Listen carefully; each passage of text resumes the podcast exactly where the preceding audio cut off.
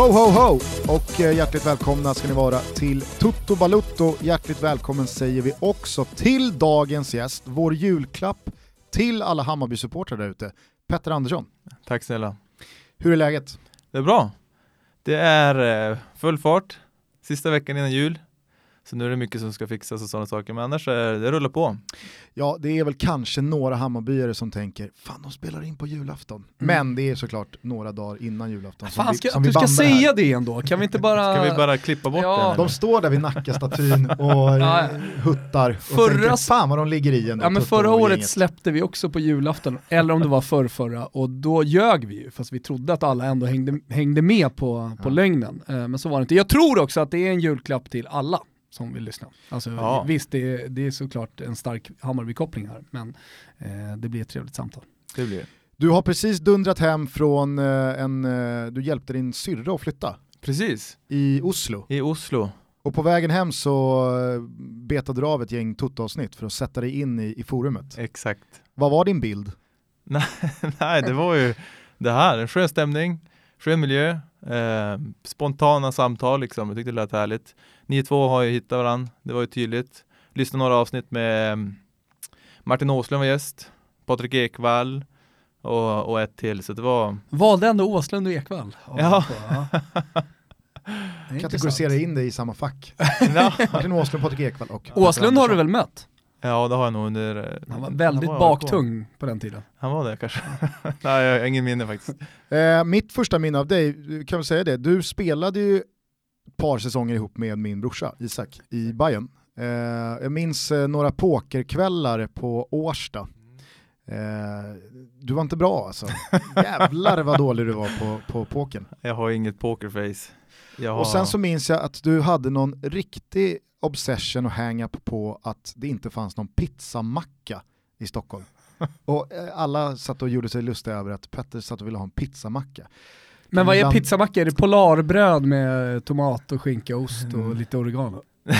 Nej, alltså jag tror pizzamackan då var en sån här Gorbis panpizza fast den såg ut mer som en pizza, är du med? Med runda kanter. Ah, ja, ja, okej. ja. Ehm, jag, jag åt väldigt många sådana uppe i Norrland. Annars har du en annan Toto Balutto-favorit, eh, Pontus Jansson. Han gillar ju pizzarullen då. Tex-Mex-rullen. Te- Tex-Mex-rullen. Tex-Mex-rullen. Ja, den har inte nått Stockholm än. Men det var ju det första Thomas eh, förhörde om när ni sågs här eh, på kontoret. Hur var Isak egentligen? Isak, eller Thomas vill ju inte riktigt tro att Isak var speciellt bra. Nej men han var ju super, superstor talang ju. Han var jätteduktig. Sen så var det ju, det var vi också inne på när vi pratade om här, att som vi hade ju ett väldigt eh, slagkraftigt lag, svårt att och, som komma in och, och slå sig in där. Så att han var ju otroligt talangfull. Eh, lite blyg kanske, och tog inte för sig kanske så mycket som man kanske behöv i vissa fall. Och så sen så eh, eh, ja men blev det som det blev. Men han hade ju en, en väldigt fin grundpotential liksom. Vi eh, kommer tillbaka till din karriär och framförallt vad du gör idag lite senare. Men vi börjar ju med en faktaruta va? Ja, det tycker jag. Här behöver ju du eh, fylla i lite blanks. Mm. Petter pikade ju eh, när du hade din eh, ultrastid i Italien. Ja men exakt, Eh, vi pratade om det lite innan. Då kuskade jag land och rike, eller stövel runt eh, och och härjade loss. Och då minns man inte så mycket från den övriga fotbollen förutom den italienska. Då. Vi ställer hur som helst frågorna Petter och du Yes. svarar precis eh, hur och vad du vill. Fullständigt namn, Eh, Lars Petter Andersson, ålder, 33. var är hemma för dig? Oj. Eh, nej men det är ju lägenheten i Årsta, men sen eh, Norrland. Ljusvattnets Henri. Ja, Det, det görs för, alltså det, det kommer upp för få sådana smeknamn idag. Det fanns ju Ja. fler förut kändes det som. ja verkligen. Nej men det var ju materialförvaltaren i, i Hammarby, Börje, som, som gav mig det. Jag hade ju en jag fattar, tycker för Thierry Henry som spelar i Arsenal där, jag tyckte han var helt outstanding på sitt sätt att spela fotboll med hans eh, driv och genombrottsförmåga liksom och den vägen av någon anledning så snappade han upp det och så blev det då på mig så det var ju det var stort. Men ljusvattnet, är det born and raised? Exakt, det är där jag har min eh, uppväxt. Mina föräldrar bor där fortfarande. Hur mycket skiljer sig det skulle du säga socialt eh, mot Stockholm? Att flytta från ljusvattnet till eh, Södermalm och Bayern och Stockholm? Nej men det var en stor omställning. Jag, jag flyttade via Skellefteå som är närmaste stad. Så att det var ju, jag hade ju en liten eh, en prövoperiod där då, i den storstan. Eh, nej men ljusvattnet är ju en, en idyll jättelitet. Ett bondesamhälle som nu inte är så mycket bondesamhälle längre, det har försvunnit. In, alltså som inlandet blir mindre och mindre. Eh, men det var mycket skog och mark, mycket sport, det var det jag gjorde. Så det var verkligen som bort, det sociala livet som man har här i Stockholm, det fanns inte alls där uppe. Då, så det var en utmaning.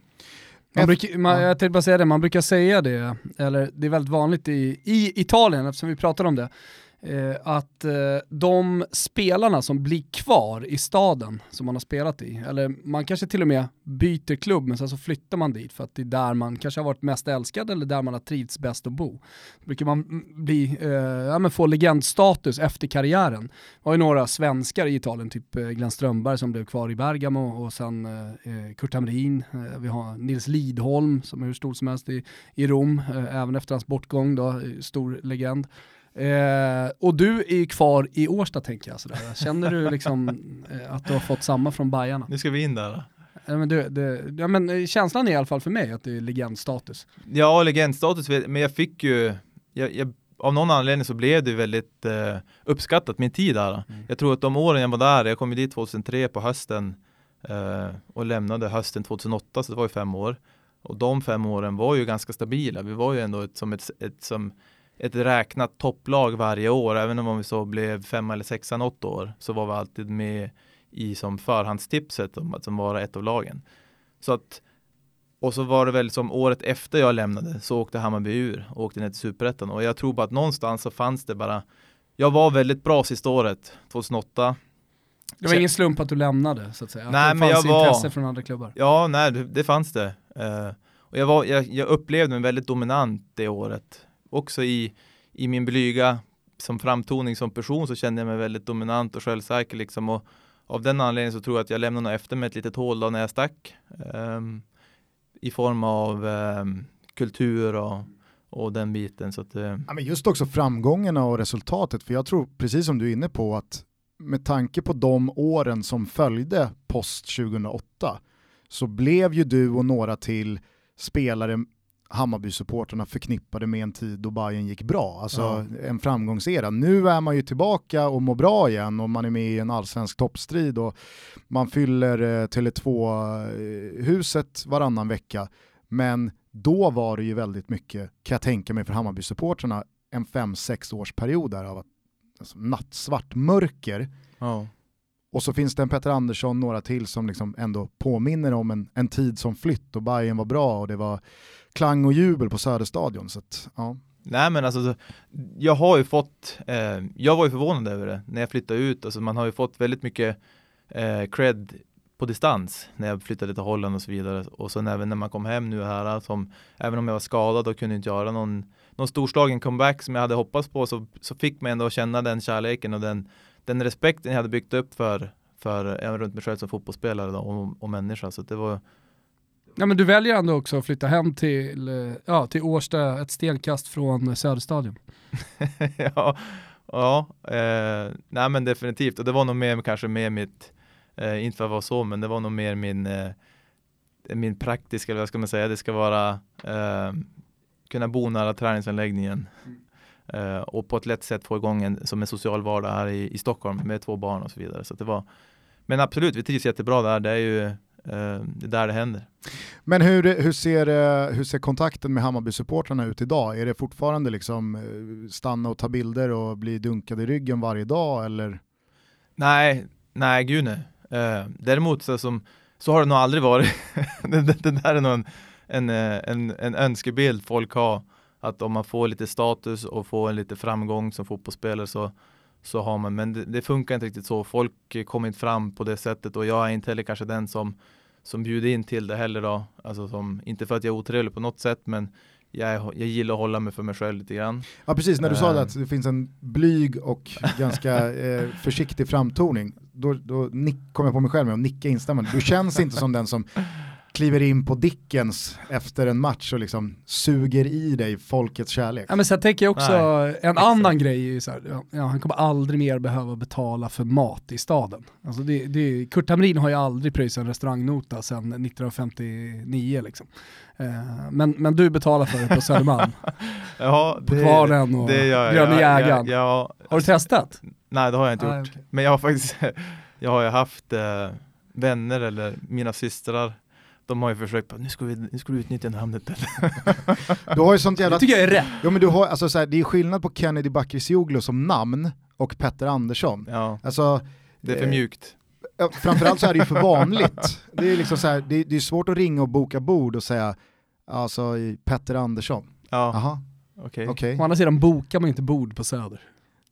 Kanske, du fattar vad jag menar. Ja, det, det, det smäller ju högre med ett namn som Kennedy Bakircioglu för att det Tycker är Tycker ändå att det vore ett, in, äh, ett intressant äh, test att gå in på Grönjägarna och beställa fyra Jäger och, och fyra Stora Stark och se vad som händer. om, man, om man bara kort backar bandet då tio år till när du lämnade Bayern där 2008, eh, var det självklart att det skulle bli Groningen? Eller eh, fanns det andra eh, adresser som var mer konkreta på bordet också? Ja, nej, det var det. Det blev ju Groningen helt till sist där jag tror det var den 30 augusti eller något sånt som jag fick ett samtal från agenten som jag hade om uh, att det var konkret med Groningen, jag kunde välja att gå eller inte gå.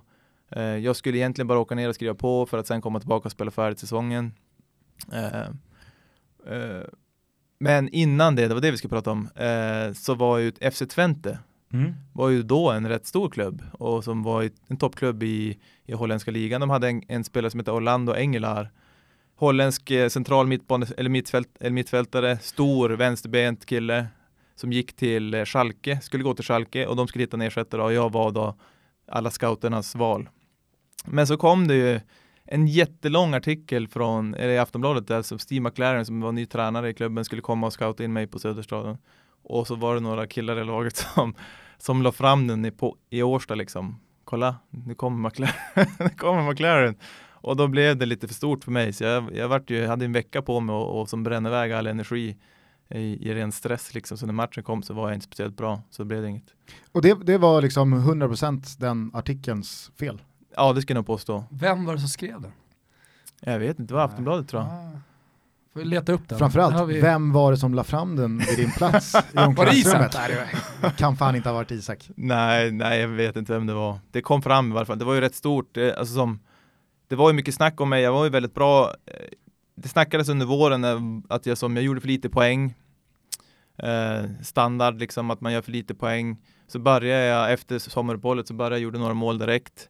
Vilket då drog fart jättemycket med klubbar och sådana saker och så kom det där och det blev och jag vill ju inget hellre heller så det var ju det låg ju helt i mina ambitioner också så att som därav så blev det kanske bara en, en för stor grej av det. Så att Twente var egentligen det mest konkreta andra budet än Groningen? Ja, det var det första budet. Mm. Och sen så följer det då på grund av en, en mindre bra prestation. Eh, och då, då tog jag väl egentligen det som kom. Men sen så hade jag ju hade rätt tur. I och med att det var Groningen så hade vi ju Marcus Berg var där, Andreas Granqvist och Fredrik Stenman. Tre killar som jag hade spelat u med, mött i Allsvenskan och hade en, en relation till. Så som, jag behövde inte så mycket betänketid liksom. Jag, jag sa jag kommer. Mm.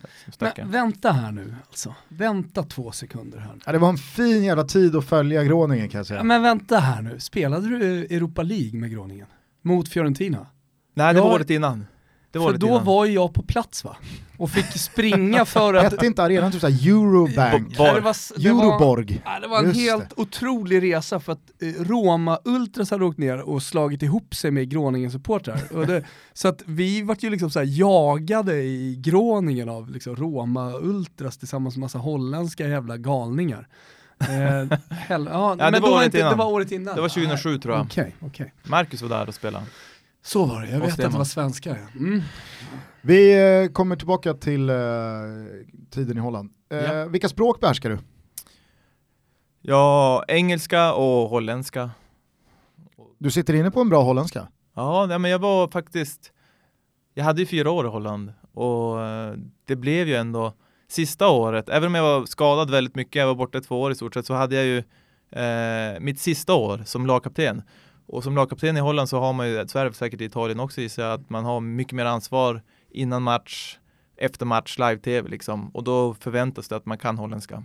Samtidigt, jag menar bara att jag, jag de både kompisar och spelare man har varit i kontakt med som har varit i Holland har ju vittnat om att det är jäkligt svårt språk att lära sig. Alltså italienskan eller spanskan kanske är lite sa, lättare. samtidigt grammatiskt så, så, kan jag, så kan jag tänka mig, och jag menar rent, om man bara kollar på orden så, så liknar det ju... Jag tror det är lätt- jag tror det är omvänt. Det är ett germanskt språk så att, eh, det borde ändå kunna... Ja men jag tror det är omvänt. Men hur låter det eh, när du säger att jag klarade inte av pressen efter att ha läst den där artikeln? Vadå på holländska? Ja. Nej det kommer jag inte kunna säga. Va, men va, va, varför inte då? Nej för då måste, nu måste jag sitta och tänka, då orkar jag inte, det kommer ta lite några sekunder. Nej men jag var ju nere i Holland här för eh, en, Det blev ingen smakprov. två veckor sedan eh, på en sån här liten reunion som de hade i Groningen och då, då fick man ju testa på den igen och som köra holländska och det gick första dagen knackigt liksom men andra dagen när man hör det Mm. så då kom det direkt liksom, det sitter i bakhuvudet, man måste bara som, få det uppdaterat. Två bärs in. Två bärs in ja. Två bärs in. ja då, går det, mesta då går det mesta ja. Eh, vilket eller vilka lag håller du på? Ja gud, alltså som, jag hejar ju inte på något lag faktiskt. Eh, jag hejar på fotbollsspelare, det är väl det är de jag brinner för och, och fascineras av. Jag älskar att spela fotboll eh, och har aldrig byggt upp något sånt fan, fanskap liksom för, eh, för en klubb eller för något sånt. Sen så har jag ju självklart väldigt starka band med vissa klubbar som jag har varit spelare i. Men eh, just det supportskapet som många har, det, det är som beundransvärt tycker jag för att som, jag har aldrig byggt upp det. Jag har varit så fokuserad på att spela fotboll. Vad skulle du säga, liksom, eh, östkustremsan i Norrland med alla de städerna, Luleå, Umeå, Skellefteå, Övik och sådär. Finns det någon klubb, alltså någon svensk klubb, som eh, ligger närmre människor därifrån än eh, andra? Eh, jag tror att många sympatiserar med Sundsvall bara för att som hålla något hårt om Norrland ehm, och även Östersund nu då. Alltså är Ja. hockeyn. Ja, hockeyn är ju jättestor eh, och det går ju som inte att konkurrera med hockeyn där uppe. Men Har du supportskap där då? Ja, nej men det har jag. Mm. Det har jag. Det, det, det blev jag ju rätt stor. Jag valde ju en liten annorlunda väg. Jaha. Jag var ju likvärdig hockey eh, men valde att sluta hockey för fotbollens skull då. Byggde du upp ett supportskap då till någon av hockeyklubbarna där uppe? Förstår du vad jag menar? När du la av att spela hockey. Ki- Ja. Kan du sitta och kolla på hockey nu och Jaha, hålla på nej, nej, något nej. lag? Nej, gud nej. Nej, du har inget sånt i Nej. hockeyn heller? Nej. Nej, så jag har, jag har, jag har, nej jag vet inte vad det handlar om. Jag är, jag är kanske för, eh, in, jag är för fokuserad på det jag gör liksom. Och, och i ljusvattnet så byggde jag aldrig upp någon, nå- något sånt liksom. Där var allt mitt fokus var att jag skulle bli bra på massa olika sporter. Så att, eh, Alltså det var hockey och fotboll? ja. Ingen sån här längdskidor? Jo, längdskidor. Var du vass på det? Ja. Yes, ja. Bäst? Nej, inte bäst. Min kusin var bäst i, i krokarna. Okej. Eh, Men blev aldrig... Nej, han, eh, han, han slutade träna när det blev, man var tvungen att börja träna så då slutade han. Men han var en, men annars var det var allt möjligt. Det var golf och tennis och löpning och det var, vi hade ju växt upp i ett litet, eh, jag menar i ljusvattnet hade vi som i, i våran backe där, det var massor med barn så vi hade ju EM och OS och det var som kulstötning, diskus, använde tallrikar och sådana grejer så det var, det var sport hela dagen. Norrländsk idyll alltså. Ja, det är det. Men eh, vilka spelare har du hållit på då, eller håller på, som du uttryckte det? Nej, jag hade första fotbollströjan jag fick eh, var Steve McManaman. Eh, Jag tror du ska Steve McLaren. nej, nej. Det var därför pressen Nej, kom. han är, han är bandlyst. Han är, nej, men han, nej men Steve McLaren, så den vägen så kom jag in lite grann på Liverpool till exempel och så som fastnade lite grann för Michael Owen, Gerard. Men sen, alltså den som jag absolut har haft störst, eh, fattar mest tycker för var ju Henri. Jag tyckte han var helt, jag älskade hans sätt att som hela tiden springa framåt, ta sig framåt, hela tiden utmana liksom och jag gillade den spelstilen själv och var väldigt mycket så, även om jag sprang in i väggen många gånger i form av motståndare. Eh, så drev jag mig alltid framåt. Och, och sådana har jag fascinerats att kolla på. Han var ju estetiskt jävligt vacker Ja. att se. ja men så långa ben. Ja men också ganska unik, man har inte riktigt sett det där tidigare. Alltså, han kom in från kanten och han bara flöt förbi och hittade alltid på något jävla vänster någon lucka och sätta bollen i. Ja nej men det såg så otroligt enkelt ut. Mm. Och, och någonstans enkelheten och som det effek- effektiva som jag, som jag, som jag fascineras av. Finns det något lag som du verkligen inte håller på? Som du kanske rent av föraktar? Nej inte så, men jag hade, Robertsfors var ju hemska att möta i division 2. Det var, Det är första gången Robertsfors får en känga i Tutto. Ja men det är de värda också känner jag. ja, ja men det- Efter snart 300 avsnitt. de hade ju jävlarna Ja, de alltså. här jävlarna. Nej men de var ju hemska, Robertsfors. Det var sådana som hus. De kastade långa inkast och körde, de var bröderna Larsson tror jag de hette, eller något sånt där. Ena kastade och den andra nickade. Och jag hade ju ingenting att sätta till med, så man fick mycket stryk där. Där var det inte estetiskt vackert. Nej, det var det inte. Men det var ju samtidigt var det ju en... en effektivt dock. En, det var väldigt effektivt. Men eh, vi brukar ju ha lite olika typer av gäster. När vi har eh, tidigare spelare så måste vi ju självklart då fråga, vem, vem är den bästa du har spelat med? Eh, så här i efterhand så är det ju, har det visat sig vara Virgil, Virgil van Dijk som nu spelar i Liverpool. Han eh, slog igenom mitt sista år när jag var kapten i Groningen som mittback. Såg du eh, en coming man som skulle gå för 800 miljoner då? Nej, nej gud nej. Men alltså som, jag tror att generellt så har man för hög, eh, man tror för mycket om de som är där uppe utan att som på något sätt ner på dem. Så skillnaden är inte så himla stor. Det är mest mentalt liksom, på vilket sätt de, de framstår så tror jag det som är den sista nyckeln som ska till för att som, han hade ju alla attribut. Alltså storleken, rätt snabb faktiskt, duktig med boll, bra crossbollar och så som vinner allt i luften. Så att, eh, men man Men det var fler som hade? Men, men exakt det är ju det, så att man, man, man har som svårt att se att ja, Liverpool och i stort sett en av de bättre mittbackarna i världen just nu så det hade man väl inte sett komma kanske. Men där och då då, för jag misstänker att van Dijk inte var toppklass direkt. Så att där och då, vem, vem har du spelat med som stuckit ut i, i gråningen? Nej, det var Dusan Tadic. Han var extremt duktig tyckte jag. Det var... Tillbaka i holländsk fotboll? Ja, precis. Han gör ju succé nu. Mm. Uh, men det var Gjorde det inte i Southampton? Nej, men han var ändå bra tycker jag. Han var ändå bra, alltså... men var många gånger man slet men precis, sitt hår. Precis som med Petter, alltså under Bayern där, det gjordes ju för lite poäng. Ja. Han gjorde för lite poäng Southampton. Ja, det gjorde han. Det gjorde han, men han, Alltså det var ändå ett märkligt steg kan man väl tycka från Southampton Premier League, liksom det är svårt att, att få en sån möjlighet tänker jag då. Eh, som aldrig fick någon sån. Alltså välja att gå till Ajax. Sen vet man ju inte vad det var som lockade dit och sådär men eh, han gör det otroligt bra Ajax nu som en poängspelare utan dess like. Liksom. Jävla fint lag eh, de har Ja, de är extremt duktiga. Många från den tiden hade säkert svarat eh, du på samma fråga, men eh, vem höll du högst från din tid i Bayern? Oj. Sebastian Eguren var ju otrolig ja. under sin eh, sejour i Hammarby där. Ja, det var han. Eh, nej, men jag hade, jag älskade Peter Martinsson. Mm. Jag tyckte han var som elegant och otroligt fin att titta på när han spelar fotboll som mittback då. Kunde hoppa upp och ta ner den på bröstet liksom som om eh, hur coolt som helst, alltså som is, iskyla. Eh, så att han, eh, han var väl en av dem, skulle jag vilja säga. Annars det är svårt att, att, att, tänka på någon specifik faktiskt. Jag vet att eh, Isak eh, kom hem från någon träning efter några veckor med Bayern där. Han mm. var 18 år och hade kommit från Spånga i division 3.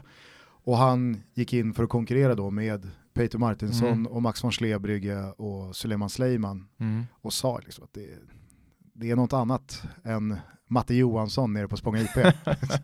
som, ja, som var, en gång har lirat i Superettan. Han var duktig, det var han. Eh, vem är den bästa spelaren du har mött?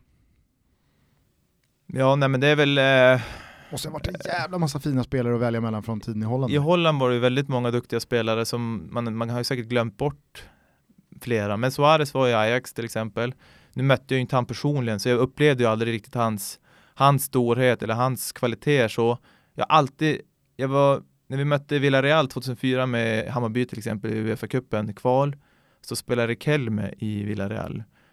Och det minns jag att det var det var en stor grej. Och han tyckte Aha-upplevelse? Ja, men han var han, går som, han gick emot allt, han var inte snabb på något sätt liksom, men ändå så gick allt så snabbt. Alltså han, han kompenserade upp alla brister han hade med en extrem spelintelligens och teknik liksom, som, som han hade inte en, han var alltid så han var hela tiden ett steg före och det var frustrerande och som att, att känna, känna på, man kände sig väldigt dålig i hans närvaro. Så var, han är nog den bästa just där då.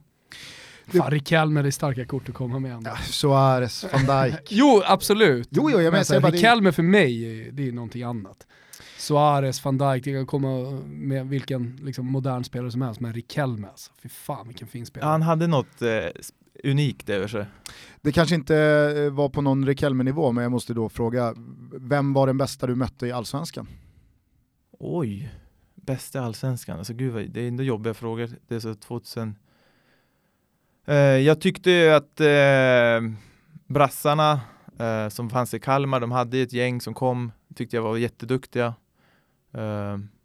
Men annars så, så, så, vet jag faktiskt inte. Anders Svensson var ju duktig, men han känns för given. Du hade inte någon sån här eh, kombatant som du gick en mot en mot? Ja men det är det jag försöker hitta. Uh, nej, jag, jag, vet faktiskt inte. Den, det får bli pass på den. Ah, ja, ah, det är okej. eh, jag tänkte på det, alltså, jag minns ju dels dina år men också Groningen som lags år under den här tiden i Holland, att ni flög ju väldigt högt, alltså när, när ni var som bäst. Ja. Var, var, var det en peak för klubben och en överprestation för att numera sen Simon Tibbling lämnade så spanar man ju sällan in hur det går för Groningen men eh, jag kan inte minnas heller att jag har sett dem gå speciellt bra på ganska länge. Var det liksom en, en högkonjunktur som du var där under eller? Ja, nej men det, det, det verkar ju så. Lite grann så som det blev med Hammarby när jag var där och lämnade.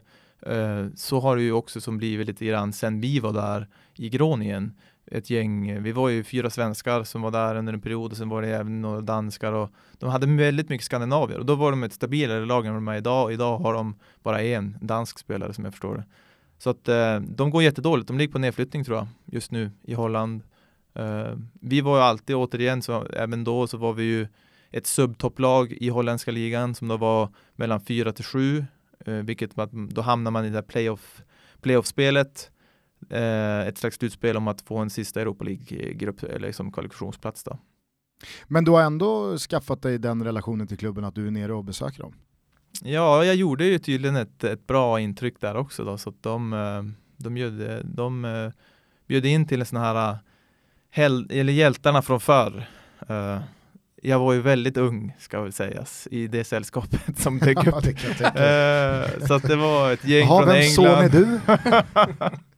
ja, nej, men jag kände nästan det när jag kom dit och satte mig, vi hade första träffet på, lö på en lördagkväll liksom.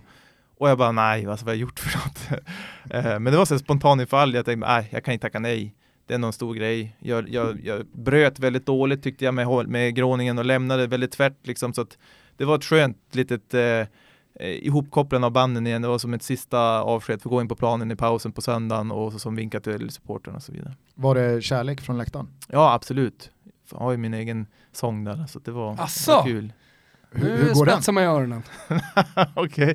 den går ju så här, åh Petter Petter, Petter Petter Petter Petter Andersson. Ah, ja, ja. Och så kör de. Petter, Petter. Yes. Jag hade hoppats på lite holländska där. Nej. Men Nej, det där, där, gick man bet också. Ja, nej du får ingen holländsk. Men eh, berätta om det där uppbrottet, för när du väl eh, lämnade, mitt, eller när du väl lämnade Groningen så blev det Mittjylland, Danmark. Ja, precis. Vad hände? Nej men, och det var ju ganska uh, det här var 2012? Ja precis, det var 2012. 2012 så skulle mitt, gick mitt kontrakt ut med Holland, eller med Groningen. Jag var Eh, hade ju dragit ut på det ganska länge. Jag fick ju ganska tidigt ett nytt treårsavtal med Groningen som de ville jag skulle skriva på. Jag valde att avvakta, vi skulle bli föräldrar för första gången eh, på sommaren där. Så att, eh, vi väntade, men sen så när vi började närma oss sommar, typ april månad, så då började vi förhandla med klubben, ja, men vi kom överens. Jag skulle skriva på ett eller två, jag kommer inte ihåg exakt. Två dagar innan semestern så skulle vi åka iväg på en sån här eh, man åker iväg och spelar lite amatörmatcher efter säsongen som visar upp sig samarbetsklubbar. Eh, och jag skulle spela den första matchen och så kom ordföranden fram till mig innan match och så sa han att vi, vi bryter avtalet, liksom. det blir ingenting. Vi skiter i det här, det har uppstått massa saker eh, som, eh, ja men med förhandlingarna fram och tillbaka som hade, de pallade inte längre så de bröt det. Så där stod jag då superstressad. uh, Men det går inte att vara mer konkret än så, eller vad, vad var anledningen till att de bara... Nej, jag vet faktiskt inte vad anledningen var. Alltså jag fick aldrig något rakt svar från varken han eller min agent, liksom. båda har ju sina historier och det kvittar ju idag liksom vad, vad orsaken var. Men, där, jag... Men du ville stanna? Ja, vi ville stanna, jag mm. och min, jag och min sambo, för vi hade varit till sjukhuset och som hade som beställt ny soffa och så preppa oss för mm. att som bli föräldrar. Uh, så Inreda barnrum. Ja men exakt, allt, allt var ju klart. Uh, så att vi var verkligen inställda. Och så blev det väldigt abrupt, så istället för att vara kvar och spela matchen så stack jag direkt hem, uh, kom hem sent på natten och så nästa dag så då hyrde jag en bil, avbeställde soffan, uh, packa in alla grejer Hej Petter här, soffan nu, stryk den. och bara packa in allt jag kunde i den här Audin som jag hade beställt. Och så som dag två sen då så hade vi en avslutningslunch och där vi som skulle tackas av. eh, och sen stack jag. Men fan vad sjukt, det måste varit några samtal där med agenten. Ja, och ska jag inte. Det var, och så jag som är också lite så här kontroll, jag hade ju uh, jag blev skitstressad. Men i ett sånt läge då, när du är kontraktslös och du har ändå trots vissa skadebekymmer ändå en stark tid i Holland mm. bakom dig. Det, det måste funnits en del att välja mellan, tänker jag. Ja, men det fanns det väl på någon nivå. Eh, vilken månad är vi här bara? Nu är vi i juni månad. Okay. Så det var mästerskap du vet, och, och, vi var beräknade någon gång i början på juli, eh, barnet då. Så att som jag var ju stressad över att hitta någonting, få till något innan vi skulle föda. Och Men ni kunde inte flyga där och då? Så det var bilar hem till Sverige? Ja, vi bilar till, via Helsingborg hem till Andreas Granqvist. Och Helsingborg, Helsingör? alltså, nej, vi, nej, vi körde i Köpenhamn. Ja, Köpenhamn, uh, okay. Det är bara Thomas som är intresserad av ja, han vill vilken höra. väg ja, men jag för, ja, men det, det, det, säger en del om människorna. Vilken, nej men du kan ju ta Travemünde va, och så kan du ju köra den som jag uppskattar lite mer då, du kör Puttgarden ja. Rödby och sen genom Danmark ett par timmar och sen Helsingör, Helsingborg då. Det är den jag var ute efter. Ja, nej vi körde inte, vi körde Rödby, Puttgard, eller Puttgarden, Rödby, eller omvänt, och så sen upp Köpenhamn och så över bron och så Malmö ja. och så Helsingborg. Just det. Men eh, så där landade vi, och så sen vidare Stockholm och så sen Norrland, så det var en rejäl resa då. Men eh, det fanns eh, inte speciellt mycket alternativ där, utan det var ju de flesta klubbar inväntar mästerskapet, eller den, det är ju den informationen jag fick från min agent, att som um, och vill man göra någonting klart tidigare så fick man kolla på andra alternativ och det var Danmark. Vad har du för eh, relation till den agenten idag? Uh, nej, den är väl, vi har inte någon... Alltså, Bröt ni där och då eller? Nej, fortsatte nej, nej. Jobba vi fortsatte jobba tillsammans en bit nej, men i, Jag, jag tycker det bara lät som att, uh, ni, alltså, att du inte var helt nöjd med hans arbete där. Jaha, nej absolut inte. Men varför fixade han inte Gröningen då? Varför löste han inte kontraktet? Det är ju hans jobb. Ja, nej jag vet faktiskt inte. Återigen, jag har, jag har uh... Han har en förklaring, han är skyldig en förklaring alltså. Ja, det jag är jättenyfiken på att veta vad det var som, som brast liksom. Mm. Ordförandens ord var ju att det var en uh, att det var ekonomiska delar som, uh, som skulle läggas till som, man, som de blev irriterade på där och så bröt de kontraktet. Agentarvode? Ja, gissningsvis. Jag har ingen aning. Men sen så får vi se. Men så at the time så var Mittjylland typ det enda konkreta alternativet. Jag hade ett besök hos Nordsjälland i Danmark. Eh, de, den danska ligan började ju tidigare så där hade de kommit igång med sina försäsonger och letade spelare under mästerskapet. 2012 så var det EM. Mm.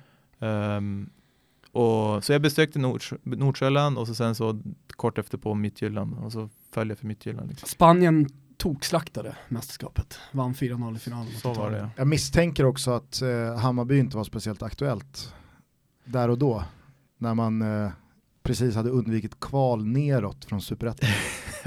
nej, nej, nej, det var aldrig på tapeten. Nej, nej det förstår jag. Nu börjar vi närma oss eh, nyårsafton. Jajebus. Dessutom så börjar man ju närma sig postnyårsafton med lite nyårslöften. Kanske har man tittat sig själv i spegeln och lovat att nu är det dags att snappa upp sig. Mm. Både vad gäller kroppen men kanske också vad gäller garderoben. Så är det. Stayhard.se inhyser ju över 250 varumärken av alla tänkbara plagg som en man eh, kan tänkas vilja bära. Mm. Allt från eh, fest till eh, gymmet eh, till eh, ja, men, eh, fan, när man bara ska hämta på dagis eller sätta sig i skolbänken. Eller glida in på ett härligt kontorsjobb. Så har Stayhard varorna. Ja, inte nog med det. Man får ju också 20%. Det är oerhört generöst eh, och eh, man använder sig av koden TOTO när man checkar ut och har handlat sina prylar. 20% alltså. Misstänker också att det kommer vara en riktigt vass mellandagsrea. Ja, såklart kommer det att vara det. Mm. Eh, så stay hard för alla er som har fått lite julklappspengar och pengar kvar att shoppa för. Det är vårt tips Toto är koden, 20% är rabatten, stayhard.se är adressen. Tack för att ni är med och möjliggör Toto Balotto. Ciao! Eh, vi är sponsrade av Strive och då tänker folk så här, jaha men eh, nu har väl eh, Serie A tagit eh, ledigt? För det brukar man göra inför julen. Men så är det inte riktigt nu va? 26 december, vet du vad du har då? Nej. Då har du Inter Napoli. Oj, så på, alltså det är Boxing Day Serie A. Boxing Day. Eh, jag lovar att de kommer köra på bo alltså Boxing Day eh, i italienska medier. Kviborg kommenterar. Oggi är Boxing Day. Eh, oggi Boxing Day. Sen ska det bli jävligt kul att höra Adam Pintorp kommentera Juventus Sampdoria, en dundermatch 29. Mm. Så att det, det, det händer en, en hel del även i den italienska fotbollen och vi vill påminna om det då, så att man inte glömmer bort det här. Man signar upp på strivesports.com, laddar ner appen, man kan ladda ner appen till Apple TV. Eh, nu flyttar vi bara på. Jävla roligt. Sen så är väl eh, Husfeldts eh, debut eh, bara dagar bort. Ja, det är inte långt borta. Han har ju varit cup-tied här nu under december, men kommer in i januari som ytterligare ett tillskott då till kommentatorskaran och kommer addera matcher vad det lider med svenska kommentatorer. Ja, Jättekul. all kärlek till eh, Svanen och Kviborg, men det är klart att man längtar lite efter att se Serie A med Husfeldt. Ja, man kommer ju vara så jävla taggad också eftersom man inte gjort Serie A på länge. Buona serata! Buona serata! San Siro! Ja, det blir kul. Det blir jävligt roligt. Tack så jättemycket till Strive som är med oss också under 2019. Tack! Innan vi fortsätter eh, prata vidare med eh, Petter så vill vi ju påminna Thomas om den härliga tävlingen vi kör tillsammans med våra polare på Betsson. Det är lagg i potten. Eh, det är lagg i potten, man kan alltså vinna 10 000 i cash och man kan vinna ett par lagg för 8 lax, eller värde 8 lax. Eh, det här är ju då tänkt att det kan gå till en skidsemester med, med familjen eller med polarna. Eller så gör man vad man vill eh, med, med priset. Hur som helst så är det roligt. Eh, man, det finns en länk på sociala medier som man klickar sig till och sen så ska man då eh, svara på frågor och eh, vinnaren tar hem allt så att säga. Precis, det är väldigt enkla förutsättningar. En eh, grej att eh, förhålla sig till är dock eh, klockslaget 16.00 på annandag jul, alltså Boxing Day, eh, för det är då tipset stänger. Ja. sen så ska man lägga ett spel för minst 50 kronor på någon marknad under Boxing Day. Precis. och sen så tippar man, man deltar med sin Betsson-mail och det är helt enkelt förutsättningarna. Så är det. Lagg i potten, 10 lax dessutom. Man kan ha en riktigt, riktigt trevlig skidsemester här eh, vad det lider. Så att, eh, stort lycka till, tack till Betsson för att ni är med och gör allting så jäkla roligt här i Toto. Tack. Vi fortsätter med faktarutan. Ja. Intressen utanför fotboll? Eh, friluftsliv i, av alla olika slag, golf och... Vad har du för handikapp? ja men jag har du, nu, nu blir det ju tävling här. Uh, nej, jag har, jag har inget riktigt handikapp. Jag kan spela på de mesta. Säg 12. Säg 12. Okay. Vi får mötas i sommar. ja, absolut. Spela in det. Känslan är när det blir tävling, då spelar du på tre. Det kan jag nog göra. En person utanför fotbollen som du ser upp till av olika anledningar? Oj. Jag blir fan bara svagare och svagare den frågan. Ja, jag vet. Vadå då? Jag vet inte. Det är någonting... Får ni inga bra svar eller? Alltså folk är ganska defensiva. Ja. Den här frågan pikade en gång i tiden när Expressen-journalisten eh, Daniel Kristoffersson, Disco, mm. svarade Göran Persson.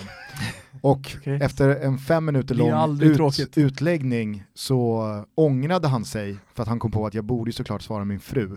Så han Vilket han inte borde ha alltså det Nej. finns inget som borde Nej, jag tror, inte, jag tror inte hans fru liksom satt hemma och misstyckte att han svarar Göran Persson nej, på men nej, fråga. Vi har ju fått alla möjliga oss... olika svar från mamma till eh, ja, någon mentor man har haft mm. genom livet. Och, alltså, men han bad oss då klippa Jag tycker inte den är så dålig.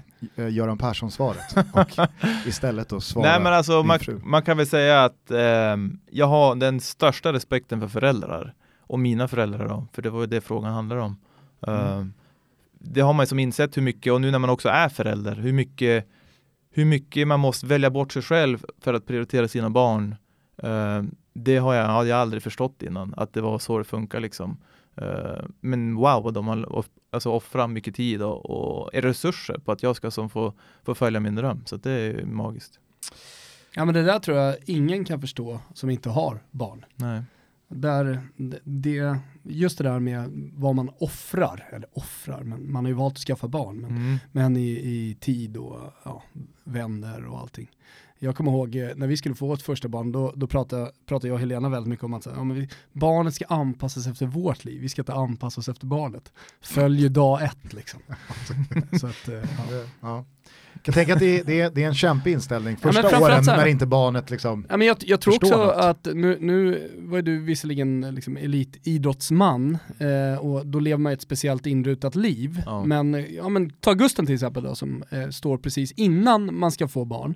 Eh, 30 år, då har man ett extremt rikt socialt liv. Ja. Alltså det är nästan så att det sociala livet pikar. Du, du har olika vänskapsgäng som du fortfarande umgås med, du kanske har barndomskompisar, du har nya kollegor, gamla kollegor.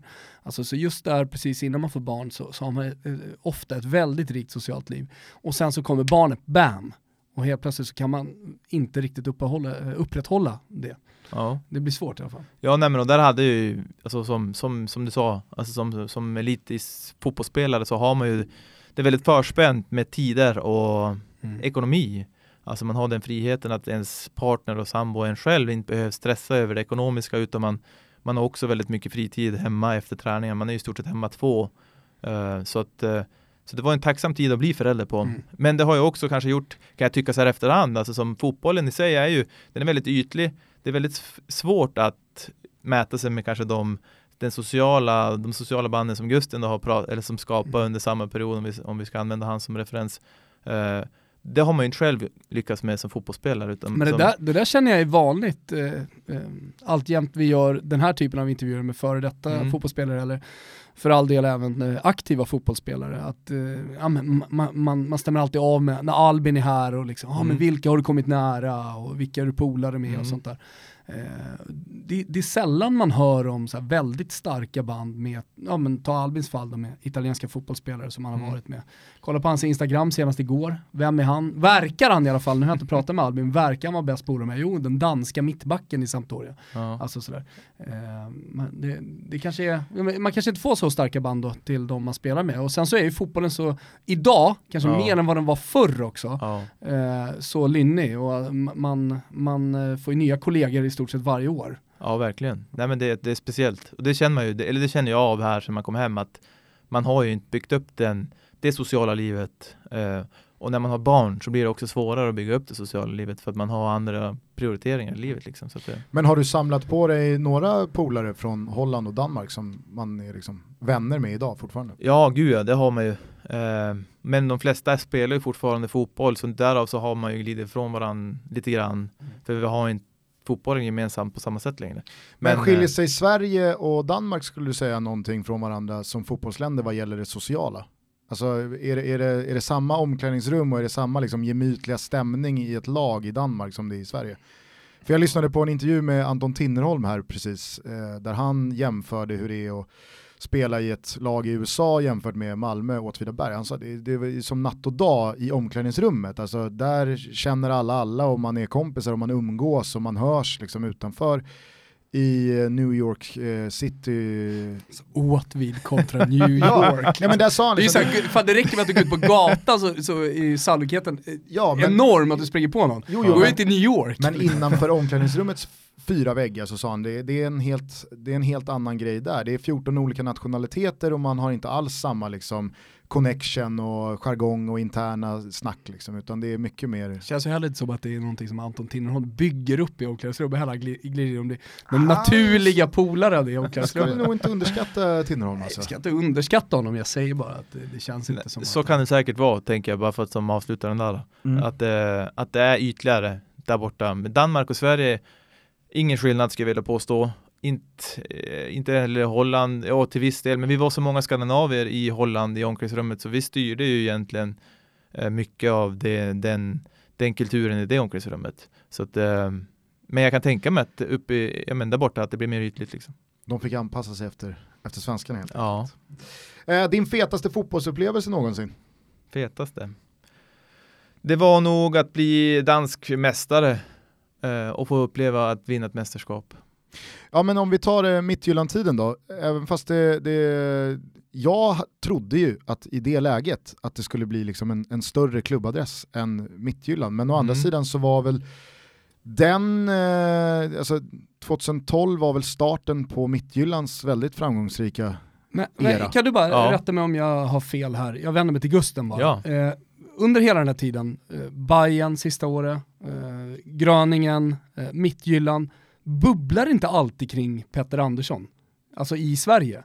Uh, fan, snart borde det väl bli liksom, landslag en ännu större klubb. Jo, jo. För det, det, är hela tiden min känsla jo. kring dig, att det hela tiden har varit så här, jo men vänta bara. Snart smäller det ordentligt här. Sen var det ju skador. Jag var ju inne i landslaget Alltså jag hann ju bara komma till eh, Holland egentligen och, och spela i några månader. Gjorde jättemånga mål i början och då fick jag chansen. Eh, och så hade de kommit in i värmen lite grann. Var med i två trupper, fick inte spela något. Men jag var med. eh, Vilka spelare konkurrerade du med då på mittfältet? jag, blev, jag kom in som ersättare för Chippen som hade gjort illa sig så att eh, jag såg som mer som en kantspelare och spelade mycket kant i Holland i ett 4-3-3 också när jag kom dit från vänster. Eh, så det var väl, eh, ja men Chippen, jag kom, sen har jag dålig koll på vilka de andra kantspelarna var men eh, så att jag var ju ändå, jag var en stor talang och det visste jag ju, så som jag hade jag hade mycket i mig, men det var ju som du sa Gusten, så mina skador var ju de som satte stopp för mig. Men det blev ju, apropå Midtjylland, bara för att som, Mm. varför det blev Midtjylland var nog bara för att jag är en, lite av en trygghetsmänniska. Jag, det var viktigt för mig att ha en trygg plattform, en trygg inkomst för min sambo och att vi skulle bli föräldrar. Mm. Eh, annars hade jag inväntat mästerskapets slut och som kunde se vad det hade blivit. För att som jag hade en bra, ett bra år bakom mig som lagkapten i Groningen. Men med facit i hand så misstänker jag att man kanske inte ångrar så mycket i och med att det blev så bra tid i, i Danmark som det blev. Men har du, har du någon gång så här på senare år känt att fan, tänk om man hade haft lite is i magen och väntat en, tim- en, en, en månad? Ja, det är klart. Jag tänkte hundratusen gånger kanske. Eh, Hundratusen gånger. Ja, men det blir jag bra på att tänka. Det är en av mina största styrkor ska jag påstå. När du sitter i skogen? Ja, men eh, jag är, jag är en väldigt reflekterande person, iakttar otroligt mycket. Men det jag ångrar, bara för att som säga det så hade det varit... Hade Men har bara, de där tankarna blivit destruktiva på något sätt? eh, nej, Eller är det bara hacka i sig att så blev det och ja, det beror på vilket eh, sinnestillstånd det är i det- just den dagen när de kommer. Men jag, hade, jag ångrar ju att man inte, jag var 27 år när jag lämnade Holland och hade som sagt, jag var lagkapten. Jag hade ju dock spelat väldigt många matcher på en position som inte riktigt var min position. Jag var defensiv mittfältare sista, sista halvåret. På grund av lite skador och så vidare. Vi, vi gick lite knackigt och eh, jag gick ner som en liten tank där och sprang och tacklade ner folk. Hockeytackla. Eh, eh, så att eh, jag hade ju önskat att jag hade vågat mig på en provträning eller något. Alltså som 27-åring, fan våga ta en, en vecka i Fiorentina om vi säger det. Bara, så bara fixa det som fixas kan så ska jag övertyga dem. För att som nivån hade jag. dök chanserna till att lämna Mittjylland aldrig upp sen? Eller ville du stanna i Mittjylland fram till det var dags att flytta hem till Bayern? Nej, jag var, jag var rätt övertygad om att jag skulle lämna efter ett år. Jag hade en, en galen första säsong. Var otroligt bra. Nog den bästa säsongen i min karriär rent känslomässigt, alltså som hur det upplevdes, men också statistiskt sett så hade jag en väldigt bra säsong. Köpenhamn var inne, skulle köpa mig. Ehm, så jag var rätt övertygad om att jag skulle lämna. Hammar bara spela, jag tror andra omgången så mötte vi Köpenhamn hemma, det var Olof Mellberg som spelade där och så avgjorde jag den matchen med 1-0. Ehm, men i den matchen så fick jag också lite ont i, i det andra knät som jag hade i mitt friska knä kan man säga och så visade det sig att menisken gick sönder då. så att som, där alltså hände det inget och sen så sen kom loopen igång i Danmark också. Var, det, var den skadan början på slutet? Ja, det var det. Och vad hände, vad, vad, vad, följde sen? För det var väl ganska många konvalescenser och operationer. Ja, alltså bara i Danmark så var det ju eh, menisk, menisk, eh, diskbråck, menisk, brosk, misk. Alltså de, det var fem längre rehabiliteringar. Den sista var ju då den absolut som experimentet som jag gjorde nere i Schweiz liksom. Vad var det då? Nej, det var ju att som operera broskytan. Eh, allt brosk var borta på i, i, i mitt högra, högra knä och jag hade ingen menisk kvar så att jag åkte ner till Schweiz hos ett gäng experter i Basel som fixar brosket och eh, transplanterar in en, en menisk från en död människa. Istället för att få en ny knäled. Jag var för ung för. Så att det var experimentet. Och hur gick det? Nej, ja, det slutade med att jag var tvungen att sluta spela fotboll. Mm. Eh, men att jag fick ändå ett välfungerande knä som, som, som jag kan använda liksom, i min Mm. vardag. Så det var ju, det var ju klockrent. Eh, men just fotbollsbiten var, gick det ju inte. När i den här eh, liksom, skadecirkusen bestämde du dig för att återvända till Hammarby? Nej, den gick, pågick ganska direkt så fort jag gjorde illa mig egentligen. Så då började, jag hade ju redan börjat preppa eh, min dåvarande agent om att eh, jag ville hem. Men följde du hela tiden under din utlandskarriär Hammarbys väg tillbaka till allsvenskan? Den tog ju ändå fem år. Ja, det gjorde jag. Alltså som på distans. Så Ja. såg ju inte matcherna på tv och så, men man följde resultatet. Var det en förutsättning för att Hammarby skulle vara aktuellt? Nej, det hade det inte varit uh, för min del. Jag, uh, jag hade kommit till en punkt där jag hade känt att jag, den, den, stora, stora drömmen som jag hade, som jag hela tiden strävade efter från, från att jag lämnade ljusvattnet var att som komma till landslaget, hamna i Spanien eller som en av de större ligorna. Den gav jag upp när jag var 30. Eh, jag orkade inte längre kämpa efter det. Utan som då kände jag bara att nu vill jag bara kul och spela fotboll och försöka vinna. Så det hade nog kvittat vart Hammarby hade varit. Jag hade ändå kommit hem efter, det, efter mitt sista år i Hammarby. Men när det väl blev klart, visste du att det här ser nog ganska mörkt ut, att det blir spel? Eller trodde du liksom till 100% att ja, men det här kommer funka? För jag vet att vi pratade med Johan Mjällby som hade lite samma... Mm. Eh, Ingen brosk. Nej men han visste ju om, han, sa, han var ju öppen mot AIK, inte officiellt utåt, ja. men han var ju väldigt öppen att, och sa liksom att jag vill inte ha någon lön för jag tror inte att det här kommer gå. Ja. Eh, men jag vill i alla fall testa för att jag vill, jag vill ha jättechansen. Men han pallade en halvlek mot Gävle i premiären och sen så visste han att nej, jag kommer inte spela en minut fotboll till i mitt liv. Nej. Vad hade du för känsla? Approach. När du, ja, exakt. Eh, jag hade en väldigt tydlig approach. Jag åkte hit till Stockholm och hälsade på Hammarby, eh, sportchef och, och de som var ansvariga och berättade om läget, att jag skulle göra en operation, att det var det här jag skulle göra. Så här lång var konvalescensen liksom. Eh, fick eh, i stort sett nej eh, på det. Och sen så, så att jag hade, man kan ju säga att när jag lämnade Midtjylland Midtjylland gjorde en jättefin, ett fint reportage med mig som en, en avskedsvideo. Eh, och det var för mig avskedet till fotbollen. Jag hade, jag hade slutat där. Jag var helt övertygad för att det skulle inte bli något med Hammarby. Eh, de vågade inte satsa på det. Eh, så att som när jag flyttade hem så flyttade vi upp till Norrland. Vi flyttade upp till huset i norra Sverige och flyttade in där och jag hade ju uh, kommit igång med en annan sak. Och, Hatet mot Robertsfors bubblade upp. Eh, och börja få, nej men börja planera ett nytt liv och sen hör Hammarby av sig under sommaren och frågar om jag inte vill komma och ändå som provar rehabba upp mitt knä i klubben. Det här var alltså då sommaren 15 eller? 16. Sommaren 16? Ja. Så då var, fan var det, pre, pre Jesper Jansson? Ja, det var Jingblad. Ja just det, det måste ha varit Jingblad, precis. Ja. Ja, och Nanne var kvar då? Nanne var kvar. Ja. Så att jag hade ett möte med Nanne, Jingblad och en tredje person eh, där jag då skulle övertyga dem om att jag trodde på det.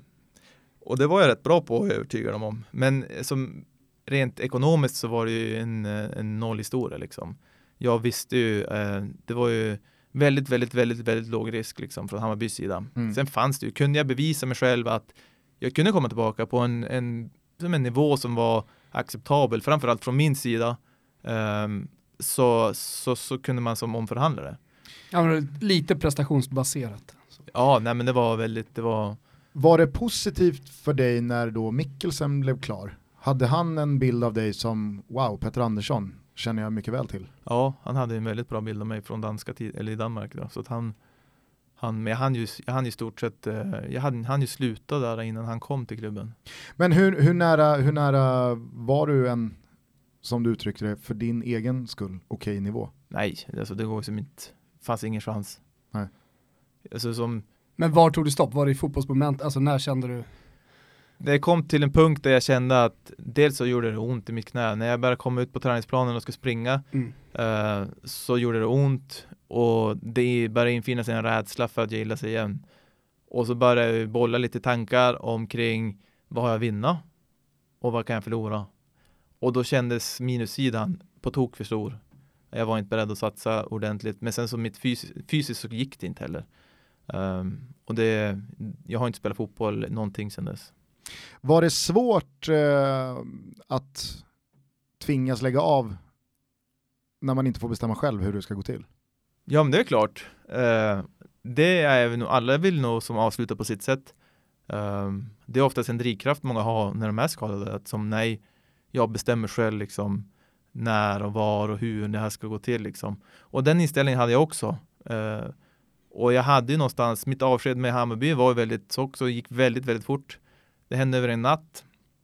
Så därav så hade jag kvar den känslan av att jag ska komma hem och göra ett ordentligt sista avtryck och få ett ordentligt liksom, avsked. Uh, så det var en det var väl det var tråkigt kan jag tycka. Mm. Eh, men annars så i, när man ändå har haft och kämpat med så mycket skador som jag gjort så, är, så kom det inte som någon chock att det inte skulle funka. Allting helt plötsligt gav mening. Alla smärtor jag sprang omkring med började faktiskt eh, börja förstå att det, kanske, det där knät, det, det, har, det ska inte spelas fotboll med längre. Så det, eh, det, det, man, man är ganska snabb på att acceptera läget också. Nu kanske det inte blev eh, fullt ut 100% av den där drömmen med spel i Spanien och bofast i landslaget sådär. Men Mm. om du ser tillbaka på din karriär, kan du ändå känna liksom, att du är nöjd och stolt och att det blev jävligt bra? Ja, gud ja, 100 procent. Det var en, en galen resa eh, i fotbollsindustrin som det idag är. Eh, för en, en väldigt blyg och försynt norrlänning från lilla ljusvattnet. Liksom. Så skulle man måla upp den historien för, för de små killar eller tjejer som bor det bor inga små killar och tjejer i ljusvattnet längre, det finns inga. Eh, men Alla eh, drar det. alla, stuck i, alla stack till Robertsfors. Eh, nej men eh, Fucking Robert Fors. Nej men så, så skulle man ju, de flesta skulle skaka på huvudet och så gjorde också även mina systrar bland annat när jag sa att jag skulle bli fotbollsproffs när jag var 15.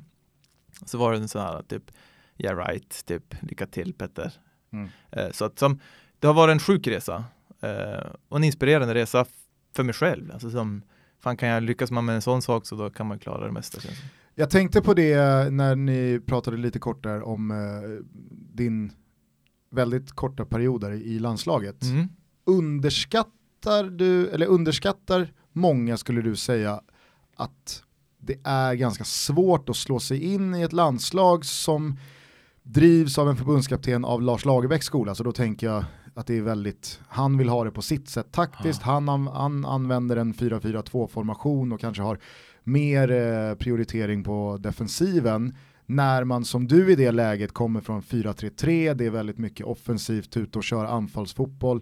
Det kanske inte finns just det, alltså det är väl den positionen som förändras kanske mest. Ja. Ytterforward, ytterfält, 4-3-3 till ett vi 4-4-2. pratar väldigt mycket om det i, Ja. i de senaste månaderna här när det har varit lite schism, eh, om man nu får tro på de ryktena, mellan Janne Andersson och Emil Forsberg som spelar på just den vänster ytterpositionen offensiva i Leipzig Mm. och inte har så mycket defens defensivt ansvar han måste ta där och så kommer han tillbaka till landslag och får spela yttermittfältare där egentligen kanske då en Martin Olsson passar bättre eh, om man bara ser till eh, deras eh, egenskaper eh, som fotbollsspelare. Så här.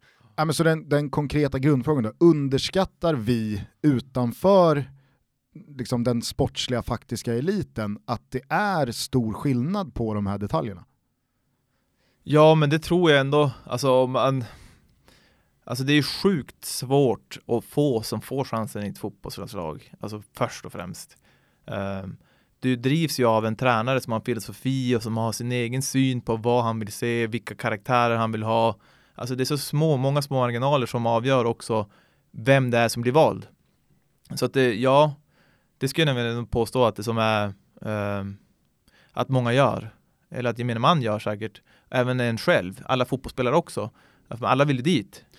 För jag upplever att väldigt många har liksom inställningen att jo, men så länge någon bara gör det bra, kanske gör många mål eller eh, producerar eh, många mål och assist i en klubb som är bättre än allsvenskan, Ja, så tänker man att jaha, ja, men då ska han, han ska spela landslaget. ja, Han nej. ska ju rakt in i landslaget, att det är mycket Ja, mer numera komplext även än så. allsvenska, nu när allsvenskan har blivit så ofantligt populär ja. så såg vi ju pre-VM väldigt mycket snack om allt från Ken Sema till ja, vad det nu var, liksom allsvenska fotbollsspelare fortfarande som eh, den breda massan ville ha in. Jo men det blir ju så. Alltså som, och det blir, alla blir ju experter nu också. Men, men det, är, det är för enkelt att som, försöka börja snacka sig in i, i, i ett landslag till exempel. För det är väldigt komplext och svårt liksom. Så att det, det, det är en otro, otroligt stor ära för de som är där och när man själv har varit där och nosat så förstår man ju också hur, hur svårt det är. För jag kämpade ett tag för att de kommer med och fick också mycket hjälp av, av Hammarby-fans och media för att försöka trycka in mig så länge jag var i Sverige. Men det gick ju inte. Uh, men så kom jag in lite senare. Så att det, Uh.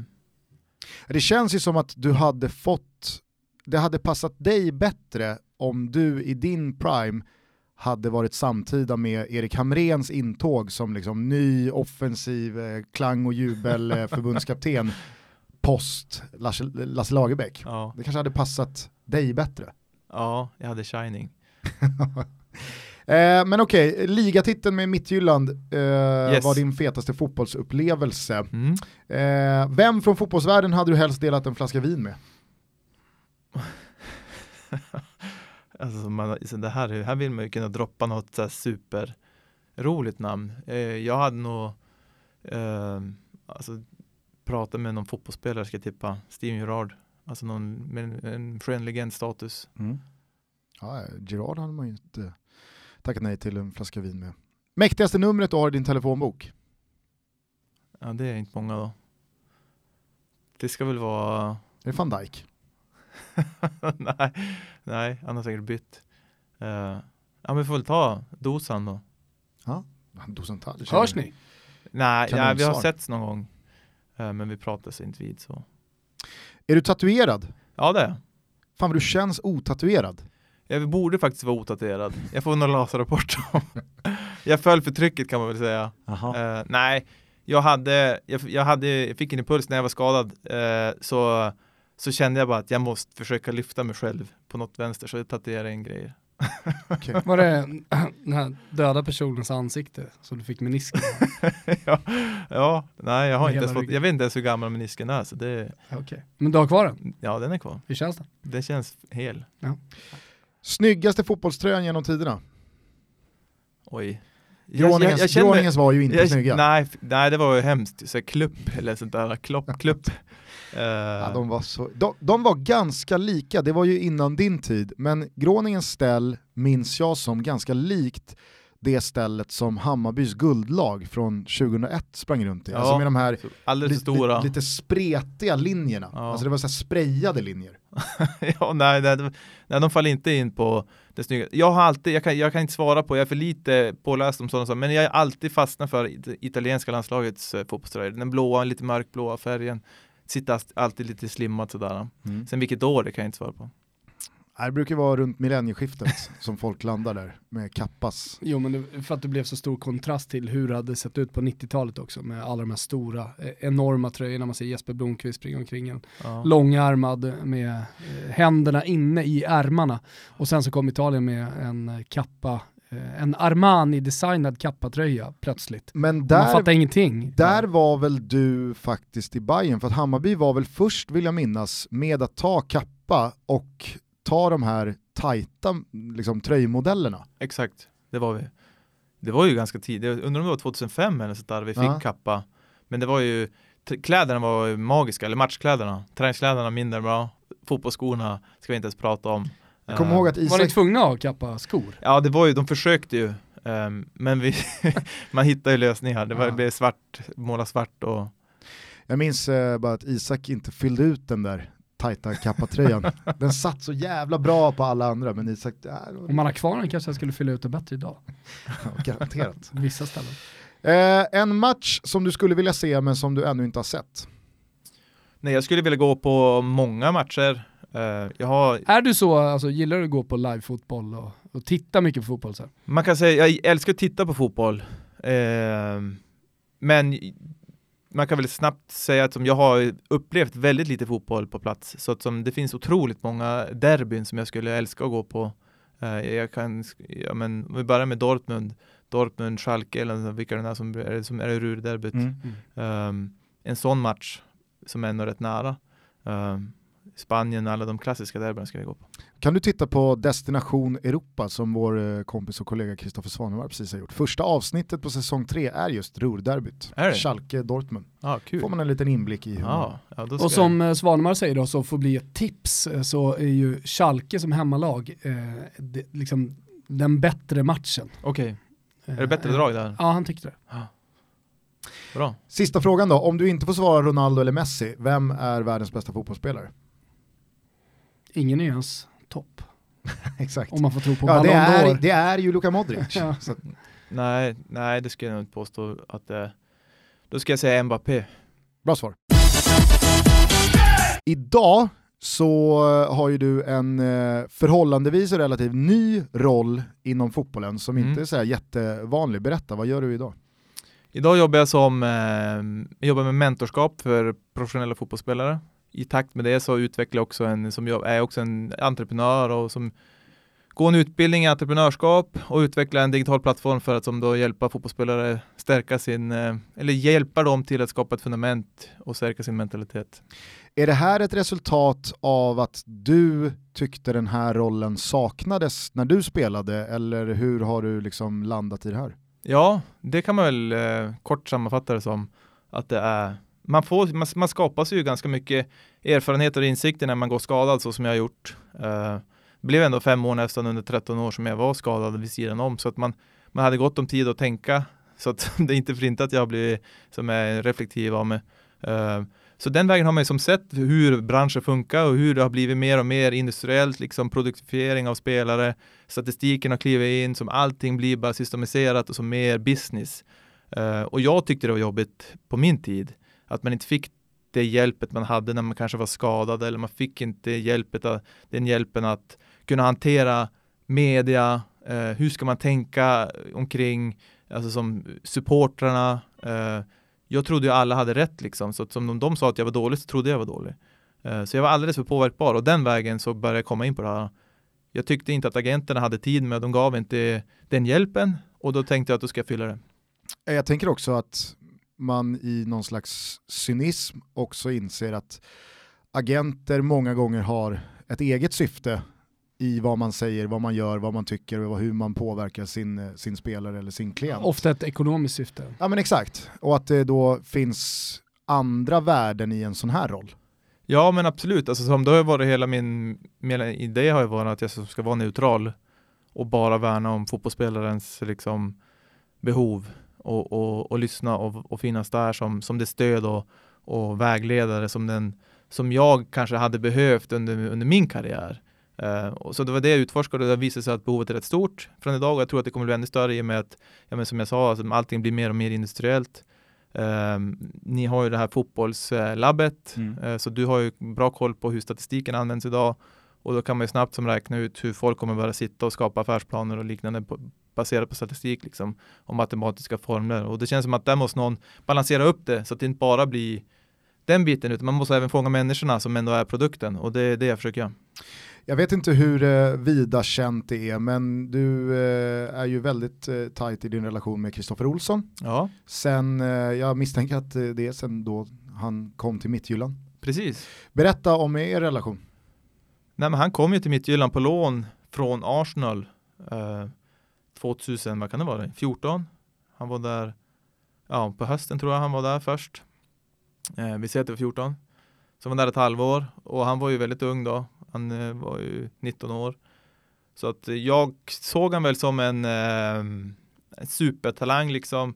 Men jag blev väldigt mån om honom ganska snabbt. Jag var ju, jag hade ju, jag var ju pappa där då.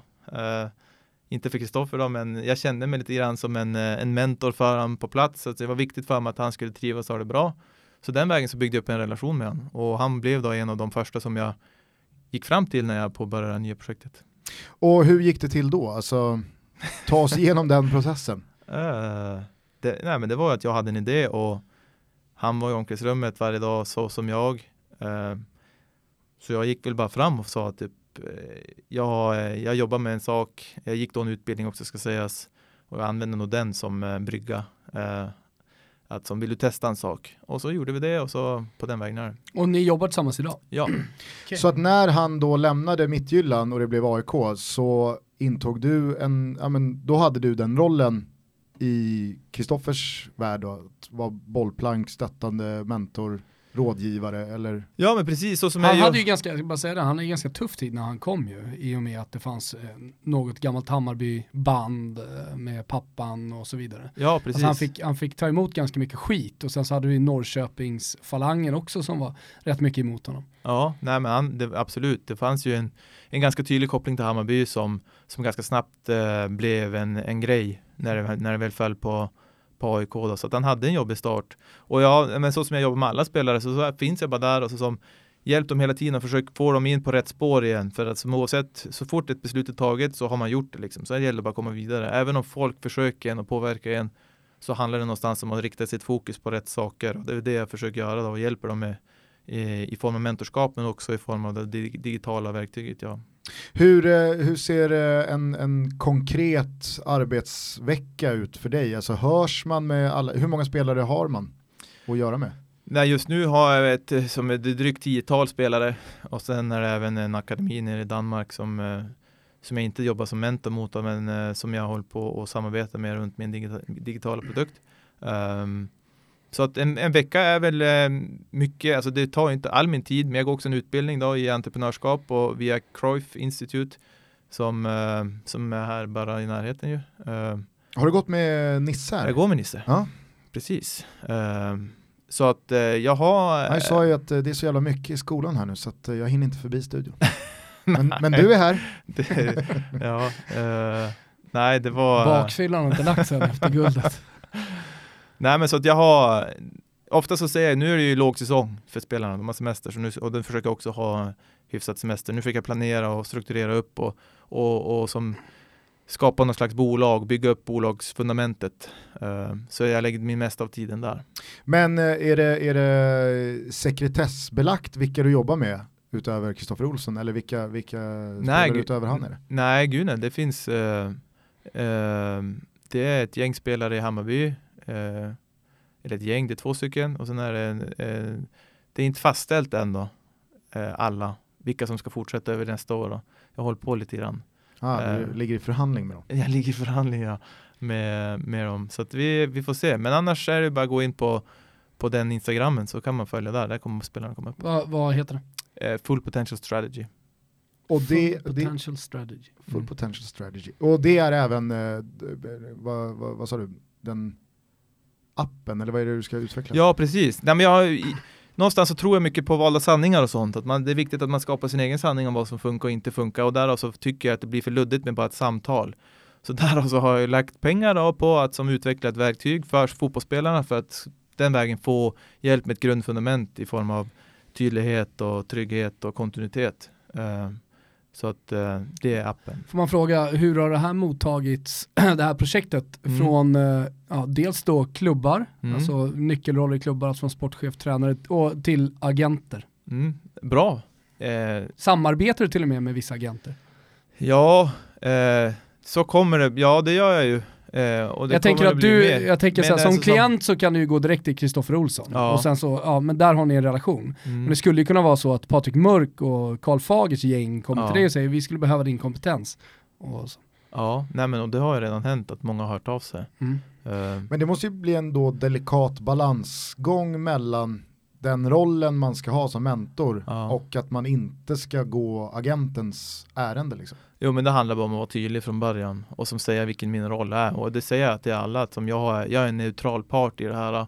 Jag har inga andra, eh, alltså som jag jobbar för spelaren, alltså spelare jobbar med att som utveckla spelaren. Eh, och inte, jag drivs inte av andra intressen runt att som ens försäljning ska komma till eller som det är inte där jag ska vara.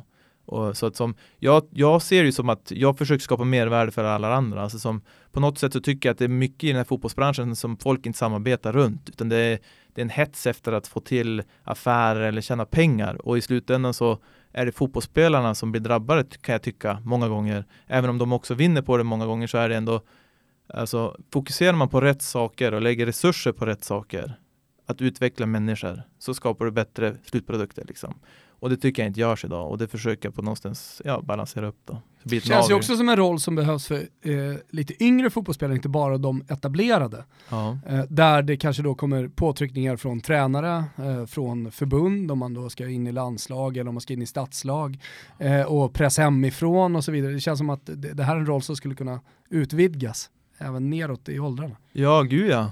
Uh, och nu har jag fått prova på det lite grann i Mittjylland, alltså som är där en gång i månaden och, och träffa deras akademi med allt från U17 till U19 och, eh, och så får uppleva hur, men det är nog olika världar, de är fortfarande unga killar som inte riktigt har kommit till den den nivån där de blir pressade på det sättet som när du hamnar i den prestationsmiljön och den utsattheten som den här produktifiering som sker uppe i elitvärlden så händer det grejer. Uh, och då handlar det så mycket, mycket mer om det mentala än någonting annat. Och det, Lite som van Dijk. Ja men alltså som, ta nästa nivå. Och, och det, jag tycker inte det förebyggs tillräckligt i tidiga åldrar, så det finns jättemycket att göra tycker jag. Då. Jag kan också tänka mig att det finns en jäkla viktig roll för en, en sån här figur för spelare som också har, har skadebekymmer. Ja, definitivt. Att det blir väldigt mycket mentalt då, att många spelare kanske saknar någon att bara ja, men, prata med och ha som stöttning och support.